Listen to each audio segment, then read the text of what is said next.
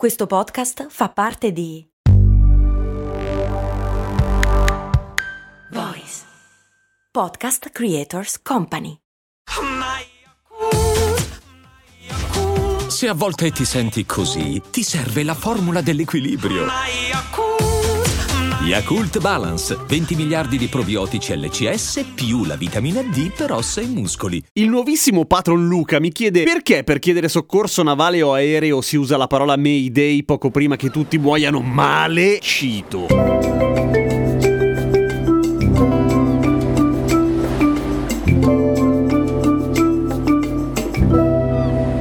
Già, perché non si dice ad esempio SOS come pensiamo che si possa dire in un sacco di altri contesti? Perché via radio, e le radio degli aerei e delle navi fanno cacare oggi, figuratevi ai tempi, perché sono molto disturbati, perché spesso si parla da lontano, spesso c'è una cifra di rumore intorno a te, insomma, eccetera, eccetera, eccetera. Non si capisce se dici SOS, può essere SOS, ma può essere anche FOF. Fa ridere, ma nessuno poi si allarma se tu dici pronto FOF.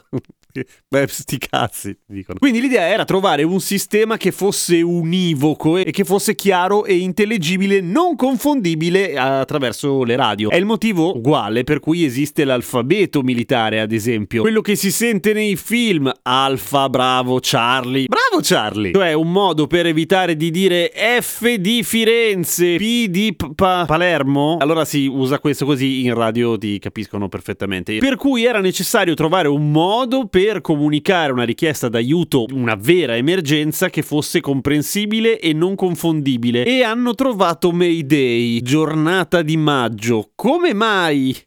Perché nel 1923 chi se lo inventò era in Inghilterra e in particolare in un aeroporto Croydon vicino a Londra che in quel momento comunicava spesso con Parigi. Per cui trovò una roba che poteva essere avere un senso sia in inglese Mayday che in francese cioè aiuto Mayday Mayday May, Mayday. Vabbè sentiamo la saputella. Mayday. Eh Mayday che cazzo ho detto? Quindi poteva funzionare. Perché non help? Perché perché help si usa all'interno di una frase in un sacco di contesti, mentre Mayday è molto difficile che oggettivamente in una conversazione con una torre di controllo si parli delle giornate di maggio, a meno che tu non la cerchi apposta per fare gli scherzoni, nel qual caso sei uno stronzo. Ma l'effetto di usare una parola che effettivamente non si usa praticamente mai è proprio che appena la senti tutti dicono panico. È interessante questa cosa perché il marconista di Croydon magari se avesse avuto frequenti comunicazioni con un aeroporto italiano, forse se ne sarebbe venuto fuori con una roba tipo mamma aiuto. No, quello in inglese non si potrebbe scrivere, non avrebbe senso. Però il, la cosa interessante, ricordatevi, se state pilotando un aereo oppure una nave e vi trovate nei guai seri, non dite Mayday e basta, perché sennò quello che sentiranno gli altri è qualcuno che chiede aiuto ed è morto nel momento in cui appunto chiedeva soccorso, perché Mayday, come tutte le cose di emergenza, si dice tre volte. Mayday, Mayday, Mayday e poi dici che cazzo succede dove sei. Ma Mayday non è l'unico modo per chiedere aiuto, o meglio, è il modo per chiedere aiuto più estremo, quando sei veramente nei guai. Esiste una sorta di richiesta d'aiuto intermedia, ad esempio quando sei su un aereo che non sta immediatamente precipitando, ma che ad esempio ha dei problemi, e si usa pan pan.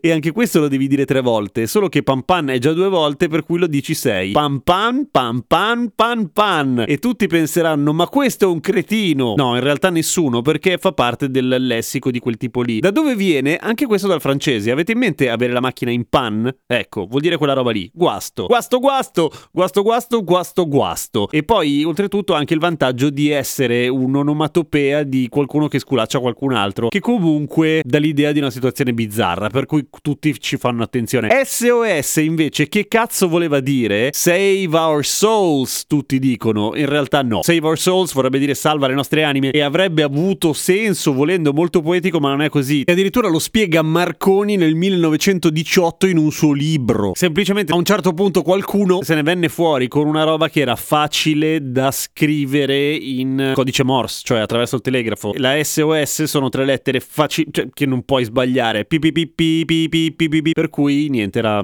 non ha nessun senso. E per questa ragione qua, in teoria, SOS non si scrive con i punti in mezzo, si scrive così. SOS. SOS. A domani con cose molto umane.